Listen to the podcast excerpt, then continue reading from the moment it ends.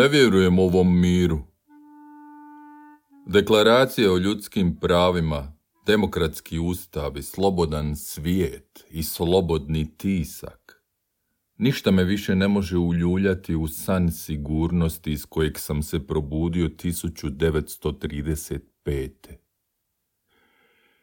Kao židov idem kroz život poput bolesnika, s jednom od onih bolesti koje ne uzrokuju velike poteškoće, ali će sigurno završiti kobno. Nije uvijek patio od te bolesti. Kad se pokuša poput Per Ginta oljuštiti kao luk, ne otkriva bolest. Njegov prvi hod do škole, njegova prva ljubav, njegovi prvi stihovi nisu imali nikakve veze s tim. Ali sada je on bolestan čovjek, prije svega i dublje nego što je krojač, knjigovođa ili pjesnik. Dakle, i ja sam upravo ono što nisam, jer nisam postojao dok to nisam postao, iznad svega židov. Prijeti mi smrt od koje bolesnik neće moći pobjeći. Bonjour, madame, Bonjour, monsieur, pozdravljaju se. Ali ona ne može i neće svog bolesnog susjeda osloboditi njegove smrtne bolesti po cijenu da i sama od nje pati do smrti. I tako ostaju stranci jedno drugome. Dok se još uvijek identificiralo masovne grobnice u kojima su pokopani židovi, u Poljskoj i Ukrajini izbili su antisemitski neredi. U Francuskoj je tradicionalno povodljiva sitna buržoazija dopustila da je zaraze okupacijske snage. Kada su se preživjeli i izbjeglice vraćali i polagali pravo na svoje bivše domove, Prostodušne bi domaćice povremeno izjavile s neobičnom mješavinom zadovoljstva i ljutnje. Pa vraćaju se, ipak ih nisu sve poubijali. Čak i u zemljama poput Nizozemske, gdje je antisemitizam prije bio gotovo nepoznat, sada je navodno postojao židovski problem ostavljen u nasljeđe od njemačke propagande. Engleska je zatvorila Palestinu kojom je upravljala za moguće židovske imigrante koji su pobjegli iz logora i tamnica. Muslimanski i kršćanski palestinci koji su živjeli u Palestini stotinama godina dok nisu protjerani 1948 bili su nesretne žrtve istog pokreta čiji je glavni cilj bio okončati viktimizaciju židova od strane kršćanske Europe. Pa ipak, upravo zato što je cionizam bio tako zadivljujuće uspješan u dovođenju židova u Palestinu i izgradnji nacije za njih, Svijet se nije zabrinuo zbog onoga što je taj pothvat značio u kontekstu gubitka raseljavanja i katastrofe za palestinske starosjedioce. Stoga je sada potrebno nešto poput dvostrukog uvida kako bismo vidjeli i vrlo dobro poznati uspjeh i daleko manje poznatu katastrofu koju je Hana Arendt prikazala na sljedeći način. Nakon drugoga svjetskog rata pokazalo se da je židovsko pitanje koje se smatralo jedinim nerješivim doista riješeno i to kolonizacijom pa osvajanjem teritorija. Ali to nije riješilo ni problem manjina ni onih bez države. Naprotiv, kao i gotovo svi drugi događaji našeg stoljeća, rješenje židovskog pitanja samo je proizvelo novu kategoriju izbjeglica, Arape, čime je broj onih bez države povećan za dodatnih 700 do 800 tisuća ljudi.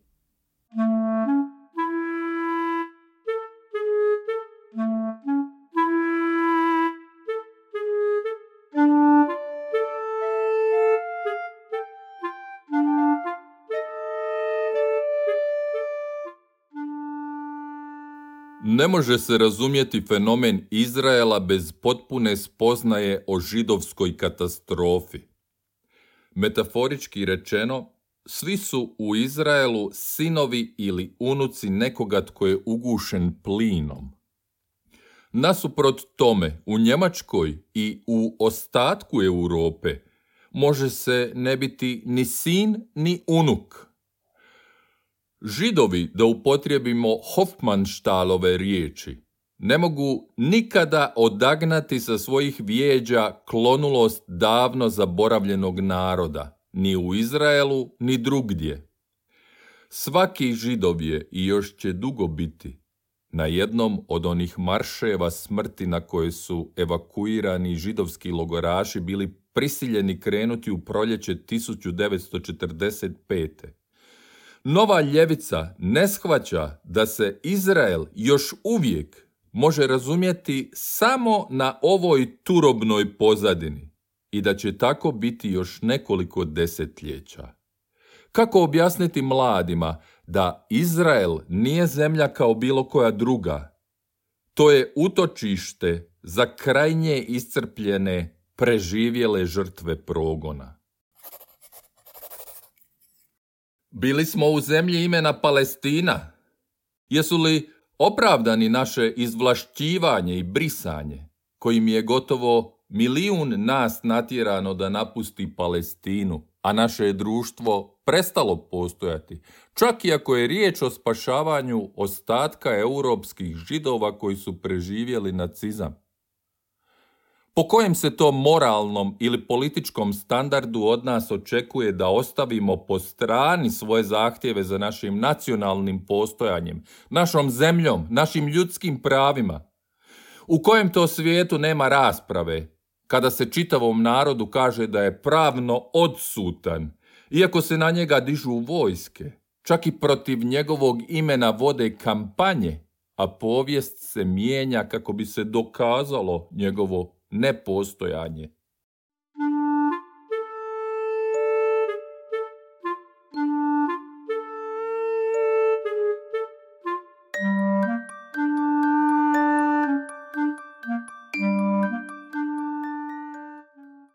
Pošteno, čujem da se ljudi protive, ali što se ta židovska katastrofa tiče palestinskih Arapa koji su i sami protjerani iz svojih kuća i domova, iako nisu bili ti koji su ubili milijune židova? Na ovo pitanje, kao ishodište argumentacije, doista je teško odgovoriti. Treba li isticati da su arapske izbjeglice uz mrvicu dobre volje arapskih država tu mogle pronaći utočište. Dok su židovima koje je Hitler progonio i prijetio im ubojstvom, sva vrata bila zatvorena. Znam da ovo nije osobito jak ili uvjerljiv odgovor.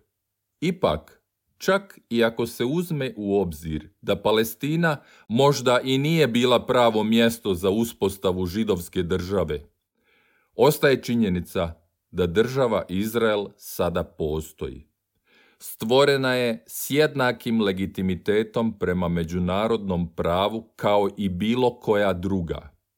Ne može se predati ljudska bića koja sada žive u ovoj državi protivnicima koji, jasno je, ne bi uzimali zarobljenike, bez obzira na ono što tvrdi arapska propaganda u inozemstvu. Ali ono što je najvažnije je stalno izbjegavanje ili ignoriranje današnjeg postojanja oko 4 milijuna muslimanskih i kršćanskih Arapa koji su sebi i drugima poznati kao palestinci. Oni čine pitanje Palestine. A ako ne postoji zemlja koja se zove Palestina, To nije zato što nema palestinaca. Ima ih.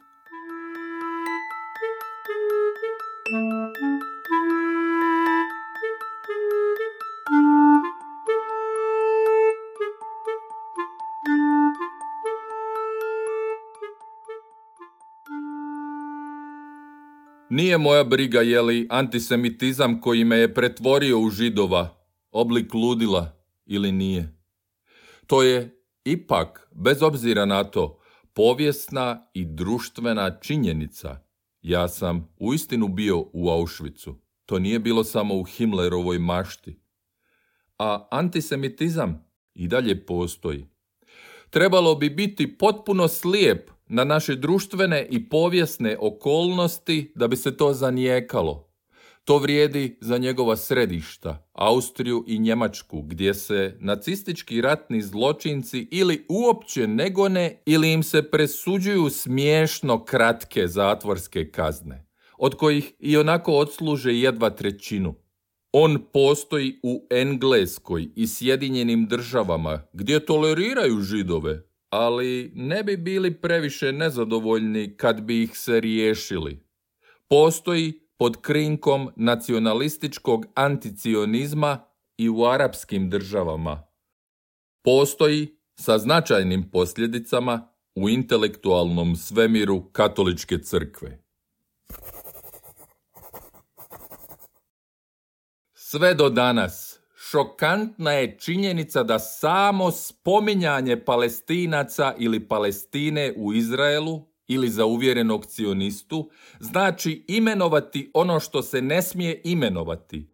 Samo naše postojanje snažno optužuje Izrael za ono što nam je učinio.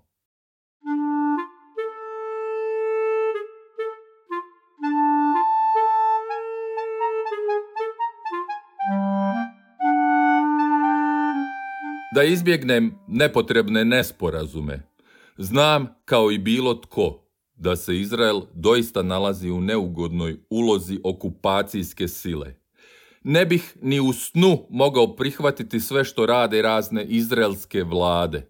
Moji odnosi s ovom zemljom koju je Thomas Mann u svojoj tetralogiji o Josipu opisao kao mediteransku zemlju ne baš kao dom, pomalo prašnjavu i kamenitu, Gotovo da i ne postoje. Nikada nisam bio tamo, ne govorim njezin jezik. Ono malo što znam o njenoj kulturi graniči s neugodnim, a njezina religija nije moja. Pa ipak, više mi znači njeno postojanje nego postojanje bilo koje druge države. Na ovoj točki prestaje svaka deskriptivna ili analitička objektivnost, a predanost prestaje biti samo neka dobrovoljno preuzeta obveza i postaje u različitim značenjima riječi egzistencijalne prirode. Palestina je obnovljena, rekonstruirana, ponovno uspostavljena. Koliko su brutalni ovi činovi bili, da se naslutiti, a mislim, iz ovih primjedbi Mošea Dajana, u travnju 1969. Došli smo u ovu zemlju koja je već bila naseljena Arapima i ovdje uspostavljamo hebrejsku, odnosno židovsku državu. U velikim područjima zemlje kupili smo zemlju od Arapa. Židovska sela su izgrađena na mjestu arapskih sela.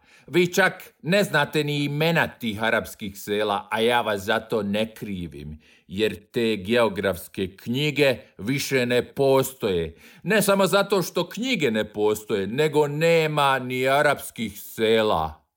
Nahalal je nastao u mjestu Mahalul, Gevat u mjestu Džipta, Kibuc Sarid u mjestu Haneifs, a Kefar Jehošua u mjestu Tel Shaman. Nema ni jednog izgrađenog mjesta u ovoj zemlji koje nije imalo nekadašnje arapsko stanovništvo. Čak je i Dajanova terminologija, koliko god bila iskrena, eufemistična. Jer ono što on misli pod ni arapska sela nisu tamo, jest da su ona bila sustavno uništavana. Jedan ogorčeni Izraelac, profesor Izrael Šahak, koji procjenjuje da je tako eliminirano gotovo 400 sela, rekao je da su ta sela potpuno uništena sa svojim kućama, zidovima vrtova, pa čak i grobljima i nadgrobnim spomenicima, tako da doslovno ni kamen nije ostao stajati, a posjetiteljima koji prolaze govore da je sve to bila pustinja.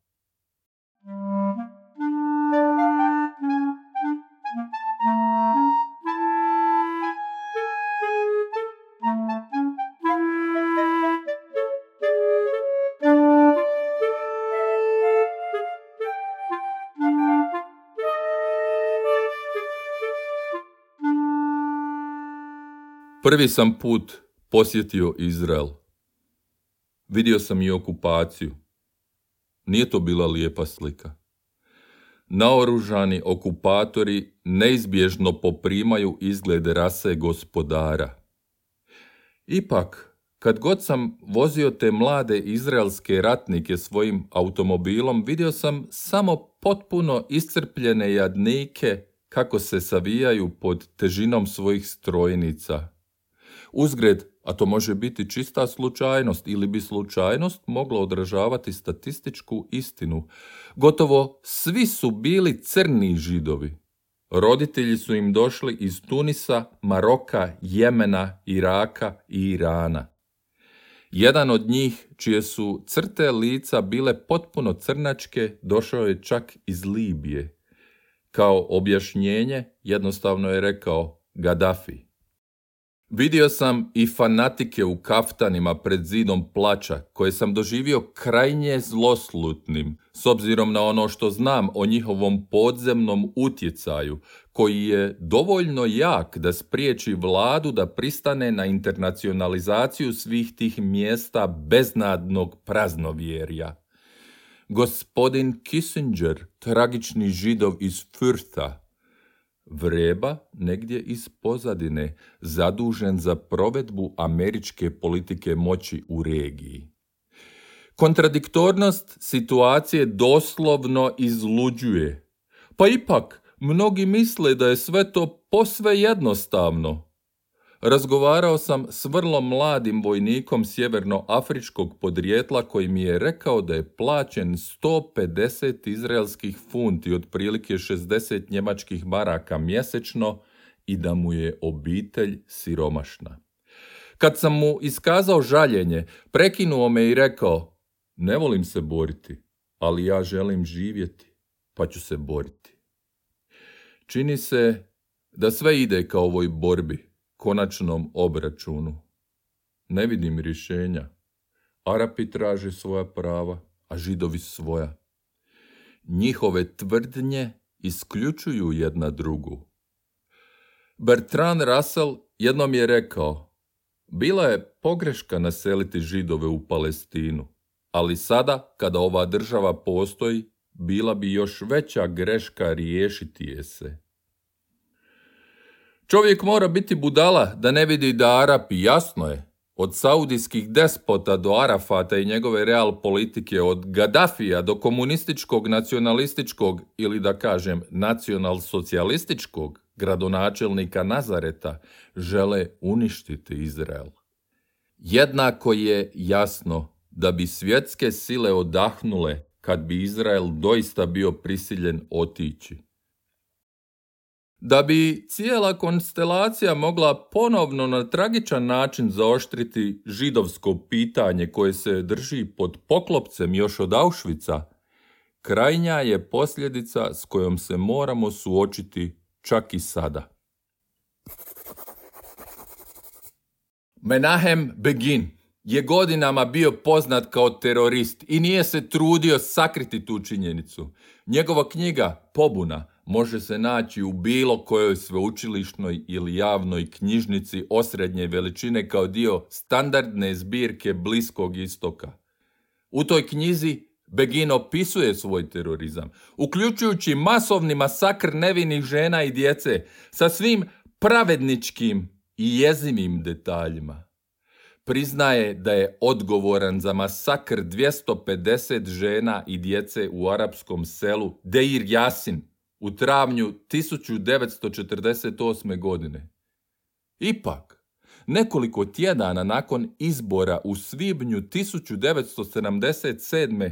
pojavio se u tisku kao državnik, implicitno uspoređen sa Charlesom de Gaulleom, a njegov je terorizam bio zaboravljen. Ovdje se ne može reći da su dokazi o Beginovu terorizmu zataškani. Bili su tu, uvijek su bili tu, pred bilo kim tko je raspravljao o modernom Izraelu i redovito su citirani pri razlikovanju, na primjer, Begina i recimo Davida Ben Guriona ili Golde Meir koji se smatraju državnicima.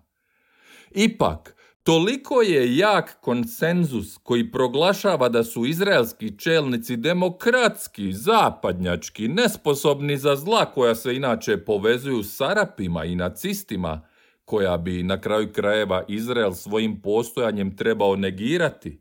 Da je čak i zalogaj poput Begina koji zapinje u grlu pretvoren u samo još jednog izraelskog državnika – a dobio je i počasni doktorat sveučilišta Northwestern 1978. i dio Nobelove nagrade za mir povrh svega. Upravo oni liberali koji posvuda otkrivaju uzroke i nedjela, jednostavno nemaju što reći o Beginu, o mučenjima u Izraelu ili o doslovno nezaustavljivoj aneksionističkoj politici izraelske države. Želim ustvrditi najjače što mogu, iako to ni na koji način ne dovodi u pitanje moju egzistencijalnu povezanost s Izraelom. Da dijelim patnju svake žrtve mučenja, čak i ako je arapski terorist s krvavim rukama. U mom sustavu vrijednosti, abstraktna kategorija, ljudsko biće, ima prednost nad pojmom židov. Hitno pozivam sve židove koji žele biti ljudska bića da mi se pridruže u radikalnoj osudi sustavnog mučenja. Tamo gdje počinje barbarstvo, čak i egzistencijalne obveze moraju prestati. Abstraktne zapovjedi morala imaju prednost, trebaju i moraju imati prednost nad svim egzistencijalnim obzirima. Nadalje, Nijedna donekle racionalna osoba ne može prihvatiti da se društvo temelji na rabinskim zakonima, da se legende pretvaraju u povijest na koje se pak temelje aktualne političke pretenzije.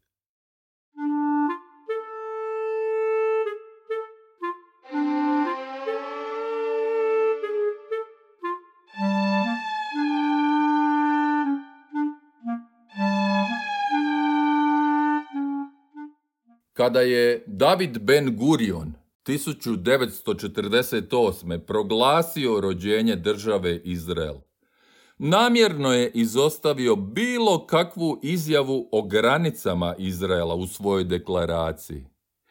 Begin je poduzeo mnogo uredniji korak osiguravanja zakonitosti tih granica koje su se neprestano širile. Što više, kada je iznosio svoj plan za palestinsku autonomiju, pazio je da napravi razliku između samouprave za stanovnike i suvereniteta nad zemljom na kojoj žive. Time je ukazao na nepoželjnost činjenice, čak i štetu za židove, što se moraju brinuti o inferiornoj rasi, a u isto je vrijeme za Izrael zadržao pravo na vlast i naseljavanje svuda gdje je Bog rekao da je židovski teritorij. O ovoj kombinaciji teologije, pravne profinjenosti i čiste kazuistike Američki tisak zajedno s liberalnom akademskom zajednicom imao je vrlo malo za reći, iako je isporučio brojne iskaze potpunog zgražanja nad islamskim ekscesima u Iranu. Sama činjenica da premijer Begin Torom u ruci i oslanjajući se na biblijska obećanja, naziva protivno svakom razumu i povijesnom uvidu okupirane dijelove jordanske zapadne obale oslobođenima i namjerava djelovati u skladu s tim, bila bi dovoljan razlog za židove u dijaspori da preispitaju svoj odnos prema Izraelu. Nepotrebno je reći da je nezamislivo da bi opozvali svoj pakt solidarnosti s tom zemljom. Židovi i osobe klasificirane kao židovi prema zakonu o državljanstvu Rajha za zaštitu njemačke krvi i dalje se definiraju pogledom nežidova. Egzistencijalni pakt solidarnosti između židova u dijaspori i Izraela ne sadrži klauzulu o isteku. Ipak, odnosno upravo zbog toga, ugovorni partneri u dijaspori dužni su upozoriti svog partnera u Izraelu, očito s punom sviješću o neraskidivosti temeljnog pakta između njih, ali i na najjasniji način. O točki u kojoj i razlozima zašto bi bili prisiljeni ne raskinuti, to je nezamislivo, već olabaviti međusobnu vezu jer su u pitanju više, iako abstraktnije obveze.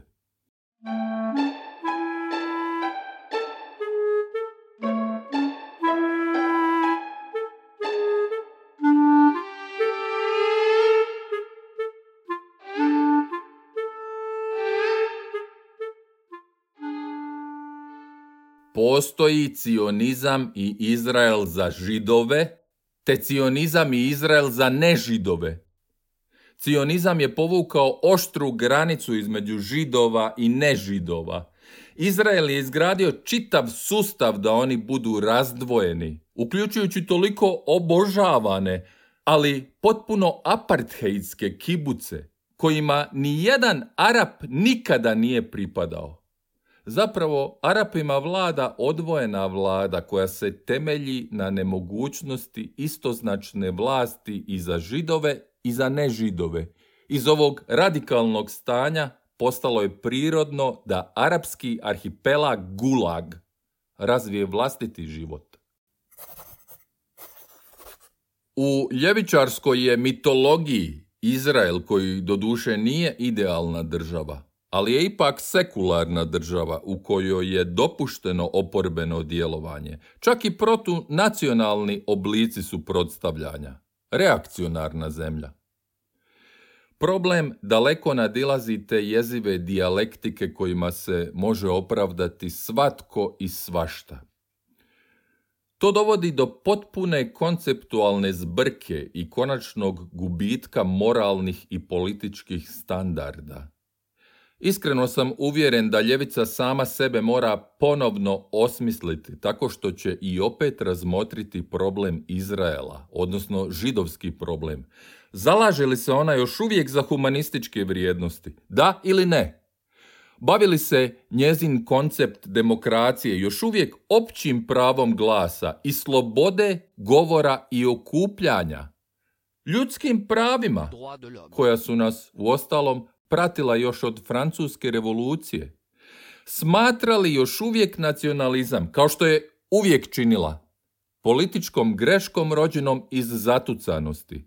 Ili ga sada smatra ugodnim gdje god ga tirani usmjere protiv židova, ali nepravednim čim židovi suočeni s nepodnošljivim pritiskom upadnu u njegovu zamku.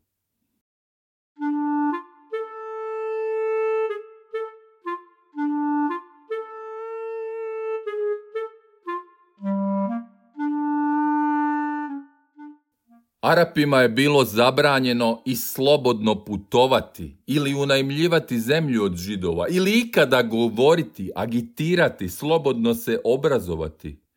Bilo je slučajeva kada je u arapskim selima iznenada uveden policijski sat, a onda, kad je očito bilo nemoguće da radni ljudi znaju za policijski sat, seljaci koji su ga prekršili su po kratkom postupku strijeljani. Krajnje obijesna i brutalna epizoda dogodila se u Kafr Kasimu u listopadu 1956. tijekom koje je 49 nenaoružanih seljaka ustrijelila granična straža, posebno učinkovit dio izraelske vojske. Nakon malo skandala, časnik koji je bio odgovoran za operaciju izveden je pred sud, proglašen je krivim, a zatim kažnjen globom od jednog pijastera, manje od jednog centa. Današnji besramno sramežljivi antisemit ima sreće. Postojanje države Izrael, čije pravo da postoji možda nije ništa legitimnije od prava bilo koje druge države, ali nije ni lošije utemeljeno od prava njenih pandana u kršćanskom i nekršćanskom svijetu. Daje mu prikladne argumente. Nisu li židovi u Palestini protjerali jedan narod, arapske palestince, iz zemlje njihovih predaka. Još važnije, nisu li oni na palestinskim teritorijima koje su stekli vojnim putem, brutalna okupacijska sila usporediva s nacistima koji su preuzeli kontrolu nad većim dijelom Europe između 1940. i 1945. Nisu li Izraelci predstraža globalnog imperializma, nije li njihov pojam državnosti i nacije takav da stalno vodi do novih osvajačkih ratova? Nije li borba protiv Izraela sastavni dio hvale vrijednog progresivnog cilja kao što su bile borbe za nacionalno oslobođenje Alžiraca ili indonezijskih naroda? I nije li opravdano bojati se židova općenito s obzirom da će otvoreno ili ne na kraju uvijek stati na stranu tiranske države Izrael. Može se uzviknuti Udarite cioniste na mrtvo, neka se bliski istok za crveni i pritom prikriti da pa će s indignacijom odbaciti insinuaciju da je taj borbeni poklič odjek onoga nacističkog nedvosmislenog Nestani judo!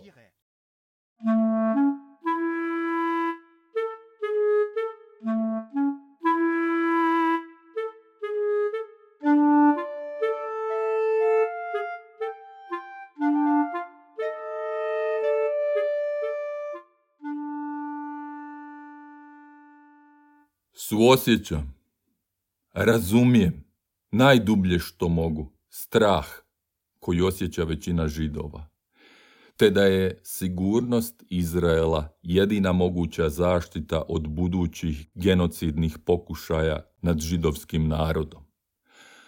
Ali treba napomenuti da nema načina da se zadovoljavajuće živi ako je glavna briga spriječiti ponavljanje prošlosti. Za cionizam palestinci su postali ekvivalent prošlog iskustva reinkarniranog u obliku sadašnje prijetnje.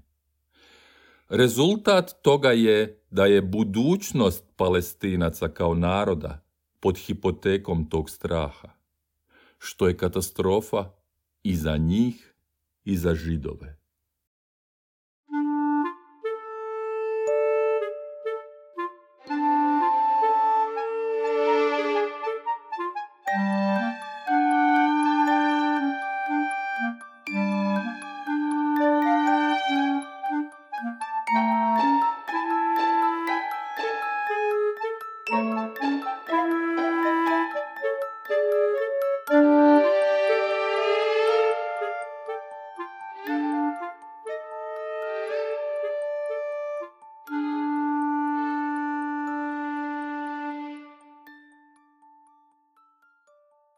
Tekst čitali Antonio i Gordana Šiber. Glazbu napisao i zvuk montirao Antonio Šiber.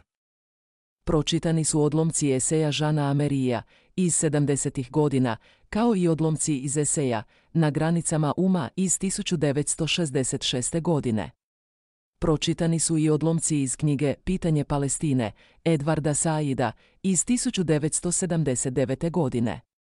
Tekstove je odabrao i s engleskog preveo Antonio Šiber.